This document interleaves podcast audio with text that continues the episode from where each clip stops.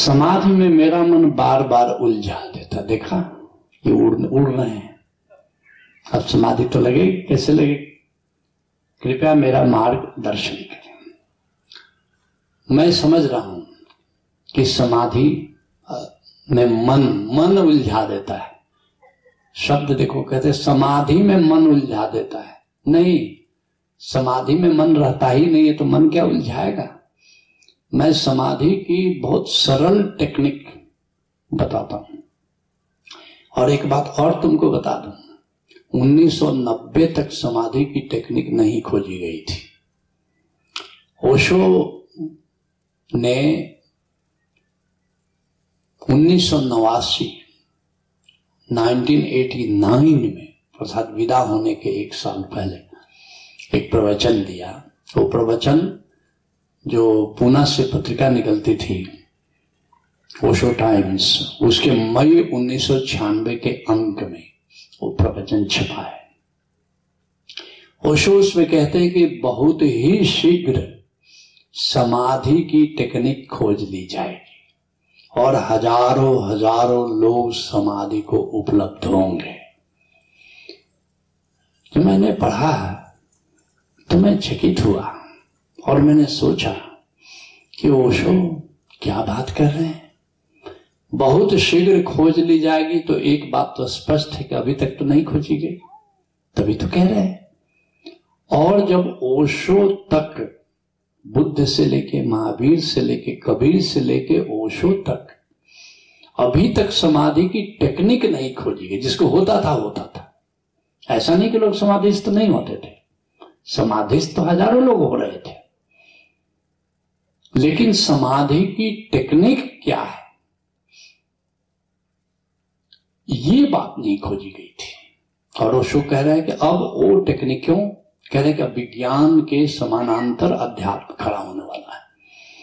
इसलिए बहुत जल्दी समाधि की टेक्निक खोज ली जाएगी। मुझे लगा कि जब बुद्ध से ओशो तक नहीं खोजी गई तो अब क्या खोजी जाएगी? लगता है कि हम लोगों का मन ऐसे ही बहला रहे हैं, ऐसे ही फुसला रहे हैं। ये तो मुझे पता ही नहीं था। यह कार्य उन्होंने मेरे लिए निर्धारित कर रखा था। और अब खोज ली गई। अब देखो यशोधारा में हज़ारों हज़ारों लोग उपलब्ध हो रहे हैं। पतंजलि पर प्रवचन देना आसान है। लेकिन पतंजलि जिस समाधि की बात कर रहे हैं। उस समाधि में जाना इतना आसान नहीं है। हमारे एक बंदे हैं, पति पत्नी है सोनीपत के ही। वो हमारे यहाँ भी आते हैं, बाबा रामदेव के यहाँ भी जाते हैं। चर्चा में उन लोगों ने बताया कि हम लोग विश्वधारा से हैं। क्या कराते हैं वहाँ? कि वो समाधि कराते हैं। बाबा ने पूछा सीख के आना तो हमें भी बताना, कैसे कराते हैं? समाधि पर प्रवचन देना और बात है, लेकिन समाधि में जाना बिल्कुल और बात है। जब आँख बंद करते हो तो आँख बंद करने से नहीं होगा। बहुत से लोग ध्यान के नाम पर केवल आँख बंद करते हैं, ध्यान नहीं करते। हैं बैठ जाएँगे ऐसे जैसे बगुला भगत बैठा है। चले जाओ हरिद्वार और ऋषिकेश में हज़ारों बगुला भगत बैठे ओशो के सन्यासियों का तो आदत है, पुराने सन्यासियों की। हमारी भी आदत थी। जैसे कोई संत बैठा है तो जा करके बिल्कुल बैठ जाएगा। जैसे बहुत ध्यानी ज्ञानी है। सूफी बाबा की अक्सर मैं चर्चा करता हूँ। तो मैं गया, मैं भी जाके ध्यानी ज्ञानी की तरफ़ बैठ गया आँख बंद करके।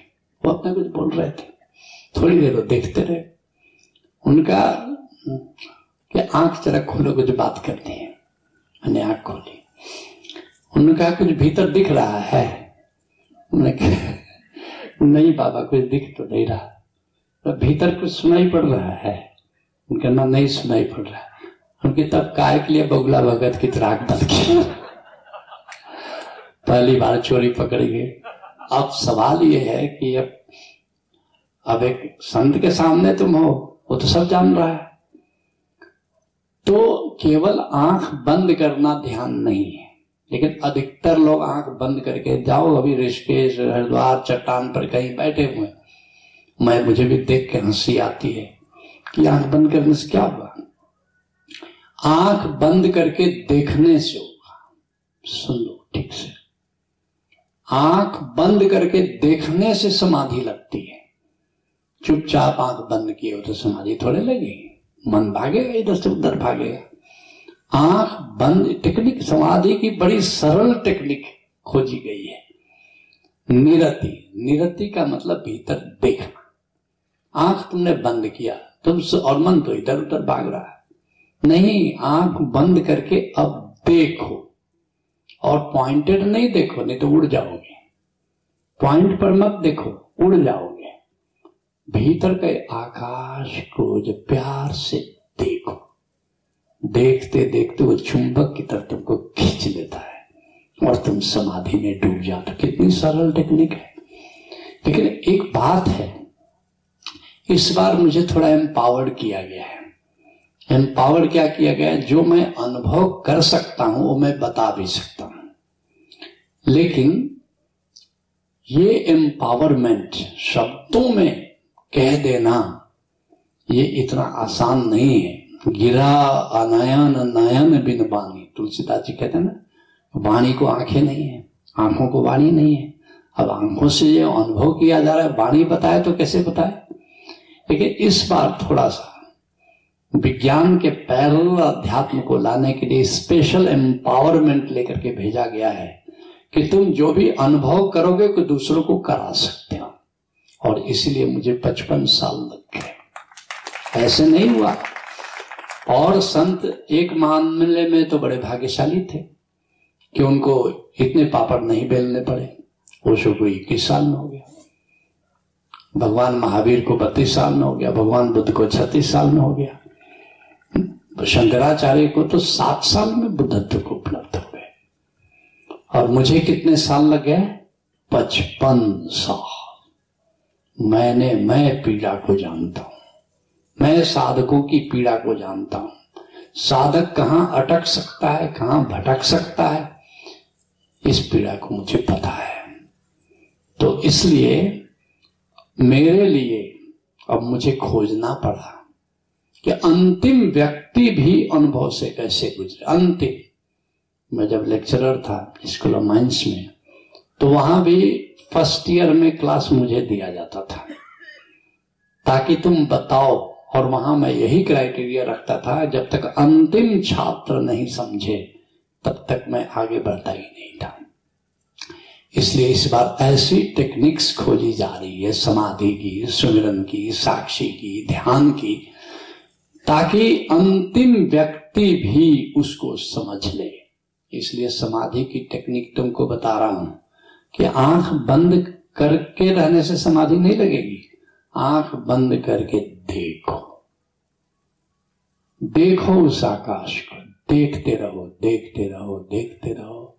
और देखते देखते देखते देखने वाला खो जाता है और समाधि लग जाती है। लेकिन अधिकतर लोग क्या करते हैं? आँख बंद करके इंतज़ार करते रहते हैं कि समाधि लगेगी। समाधि कैसे लगती तो देख तो रहे ही ना लोग सोचते कि आँख बंद कर लिया तो देख रहे हैं। नहीं नहीं। आँख बंद करके देखना। तुम करके दिखना। मुझे समाधि में जाने में दो मिनट लगता है, बल्कि उससे भी कम। क्यों? क्योंकि टेक्निक पता है। आँख बंद करके देखना। अच्छा मैं जो देख रहा हूँ, वो तो आत्मा है। अब तुम देख रहे हो, तुम्हारे लिए आकाश, मेरे लिए आकाश नहीं है। आत्मदर्शन ध्यान है। और आत्मा में डुबकी लगाना समाधि है। जो तुम देख रहे हो, तुम्हारी आत्मा है। और अगर भक्त कहेगा कि ये प्रभु के चरण कमल है, नाम की बात है, और ठीक भी है। प्रभु का चरण कमल तो आत्मा है, अब सिर कहाँ तक फैला है? कोई देख सकता है? परमात्मा का सिर कोई देख सकता है कहाँ तक है? चरण कमल तो देख सकते हो ना? इसलिए तुम भक्त हो तो प्रभु का चरण कमल समझ के देखो। तुम ज्ञानी हो तो अपनी आत्मा समझ के देखो, मगर देखो तो सही। और देखते देखते तुम देखोगे, तुम बड़े प्यार से उसमें डूब जाते हो आत्मा में डूबने का नाम समाधि है। नॉलेज